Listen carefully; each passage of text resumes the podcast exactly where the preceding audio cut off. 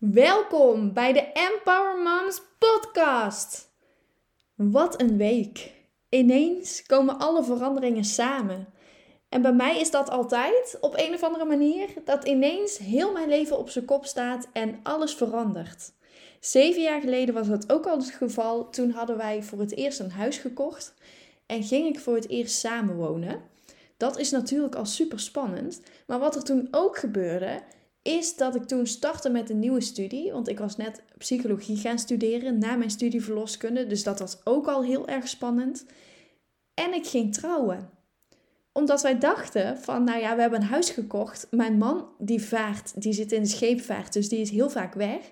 En we moeten gewoon dingen gaan regelen. En wat is de makkelijkste manier? Door te gaan trouwen. Dus eigenlijk was het niet echt een trouwerij waarvan we dachten van, oh, we vieren de liefde, weet je wel. En natuurlijk is dat ook wel het geval, maar dat was niet de hoofdreden. Eigenlijk was de hoofdreden gewoon, laten we het zo praktisch mogelijk houden. Uh, er moeten dingen geregeld worden, dus laten we gaan trouwen. Nou, toen ben ik dus gaan samenwonen, zijn we gaan trouwen. Um, en ben ik begonnen met een nieuwe studie. Dus eigenlijk veranderde ook mijn hele leven. Ik kreeg een hele nieuwe vriendengroep. Mijn oude vriendengroep die ik had, die sprak ik ook bijna niet meer. En ik vond het eigenlijk wel prima om gewoon een heel nieuw leven te beginnen. Het oude leven dat ik had, ja, dat lag gewoon achter me. Ik was toe aan iets nieuws. En soms kun je dat helemaal voelen, dat het oude leven dat je leidde, dat dat niet helemaal meer bij je past. En op dat moment was dat ook het geval bij mij. Nu is dat eigenlijk weer het geval. We hebben weer een huis gekocht. Zeven jaar later zijn we ondertussen. We zijn nu verhuisd. We hebben um, flink verbouwd de afgelopen tijd. En mijn man heeft ook een nieuwe baan. En als je me al langer volgt, dan weet je dat ik echt al jaren samen ben met mijn man. Wij kennen elkaar sinds de middelbare school, sinds uh, zestiende. Ik ben nu 30. Dus we zijn al 14 jaar samen. We hebben ook samen gestudeerd en zijn samen opgegroeid eigenlijk. Al die tijd na zijn studie heeft hij gevaren. Dat is voor ons normaal. Dat was ons leven. Ons leven bestond uit dat hij gewoon de helft van de tijd weg was. Ik kende niet anders, omdat dit altijd zo gegaan is. En tijdens zijn studie was hij twee keer vijf maanden weg geweest. Daarna kreeg hij een baan waarbij hij steeds drie maanden weg was en twee maanden thuis. En toen wij een huis kochten, ons eerste huis, toen dachten we van, nou ja, drie maanden weg is natuurlijk wel heel erg lang. Zag hij ook niet meer zitten.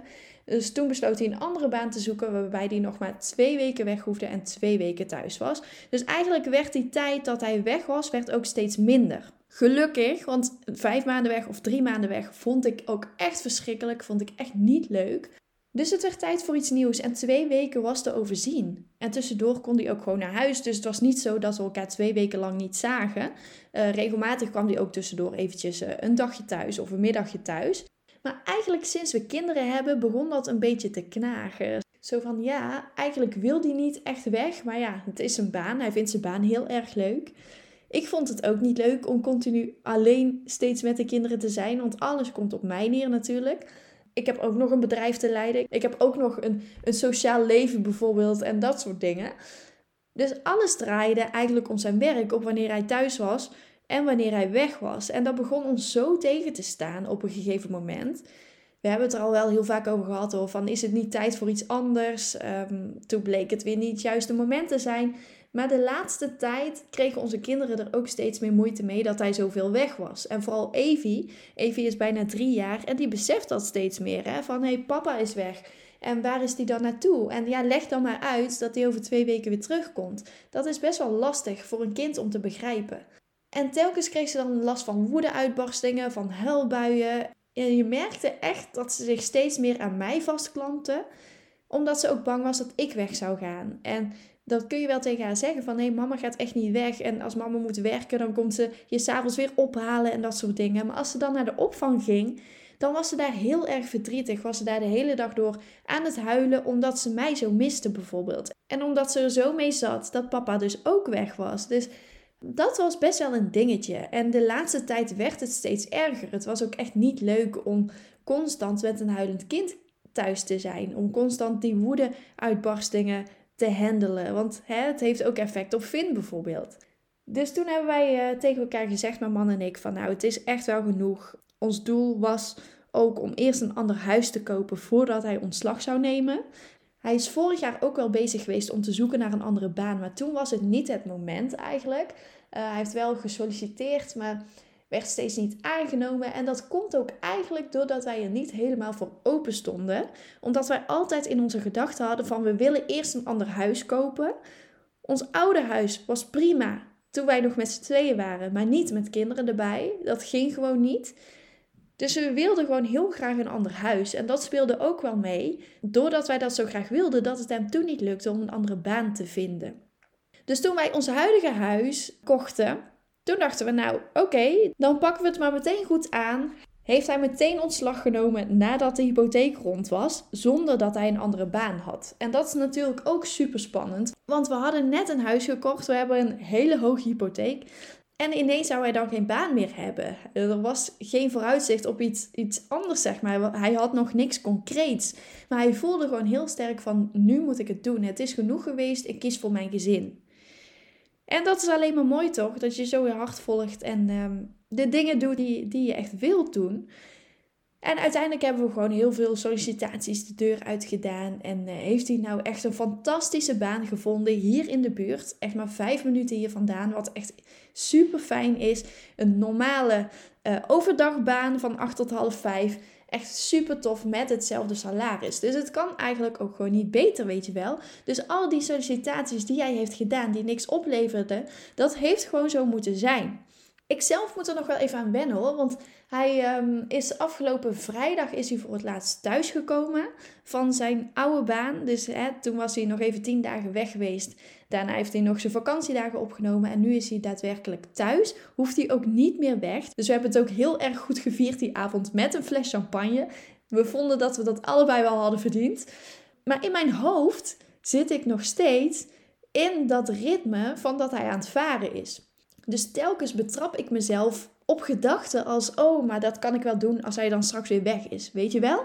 Dat soort dingen. Bijvoorbeeld, ik had laatst iets opgenomen op tv en ik dacht van, nou ja, mijn man vindt dat toch niet heel interessant om te kijken, dus dat bewaar ik dan wel voor die tijd dat hij dan weer weg is. En toen dacht ik van, hé, hey, maar hij hoeft niet meer weg, dus ik kan het nu ook gewoon gaan kijken. Hij is gewoon elke avond thuis. Dus of ik het nou vanavond kijk of over een maand, niemand die het boeit. En ik wil het toch kijken. Dus hè, wat, wat maakt het uit wanneer ik het dan ga kijken? Dus in mijn hoofd zit ik zo nog vast in zo'n patroon, weet je wel, van oh, over een paar dagen gaat hij weer weg bijvoorbeeld, hè.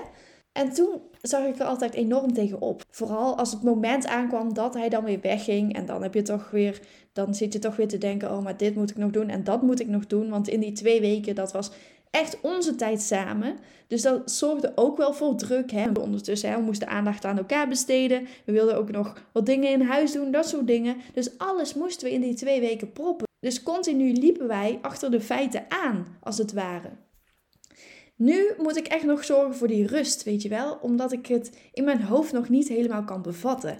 En waarom vertel ik dit allemaal? Omdat het goed is om te beseffen dat een gewoonte die je altijd hebt gehad, dat dat niet zo makkelijk is om af te leren.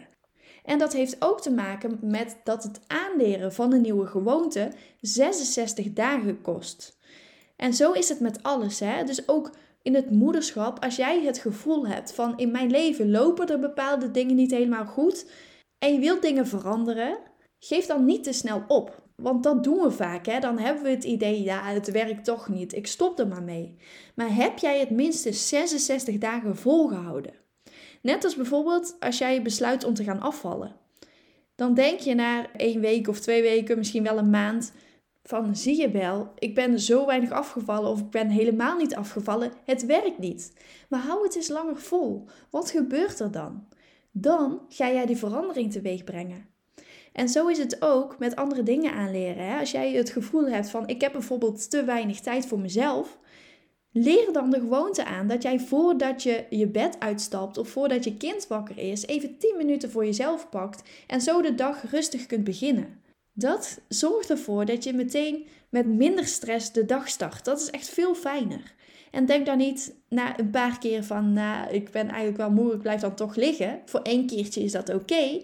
Maar als je het daarna nog een keer doet, dan wordt dat jouw nieuwe gewoonte. Snap je wat ik wil zeggen? Hoe vaker jij bepaalde dingen doet, hoe meer dat jouw gewoonte wordt. Dus hou het langer vol. En maak dat ook prioriteit. Als jij echt dingen wilt veranderen, zorg er dan voor dat je niet meteen opgeeft. En bij mij zal het ook zo zijn, hè, met dat ik niet meer die gedachten heb als, oh dat moet ik nu doen, want straks is hij weer weg. Of dat kan ik dan straks doen als hij weer weg is. Dat zit nou nog zo in mijn systeem, maar dat komt echt omdat hij pas een paar dagen thuis is. En dat zal ook pas na 66 dagen verbeteren. Maar ik ben me hier bewust van en dat is al een eerste stap. Dus als jij je er bewust van bent, van de dingen die jij wilt veranderen, dan kun je er ook iets aan doen. En dan kun jij het vol gaan houden. Dus als ik mezelf betrap op die gedachte, oh, dat kan ik dan doen als hij weer weg is, kan ik mezelf toespreken zo van nee, hij hoeft niet meer weg, ik kan het ook nu doen. Wat houdt je tegen om het nu te doen? En het vervolgens ook gaan doen. Dus dit wil ik je ook meegeven van eh, ben jij bewust van de gewoontes die jij hebt? En als jij niet tevreden bent met de dingen die jij doet, ga dan eens na wat zou jij kunnen verbeteren en probeer dit ook een langere tijd vol te houden. Want alleen als jij het een langere tijd volhoudt, zullen er dingen gaan veranderen. Dus geef niet te snel op. Zou je met me willen delen welke gewoonte jij zou willen veranderen? Daar ben ik wel benieuwd naar. Je kunt me gewoon een berichtje sturen op Facebook of Instagram op Empower Moms Coaching. Ik zou het super leuk vinden om te horen wat deze podcast jou heeft gebracht en welke verandering jij wilt maken. Ik wil je heel erg bedanken voor het luisteren en tot de volgende keer.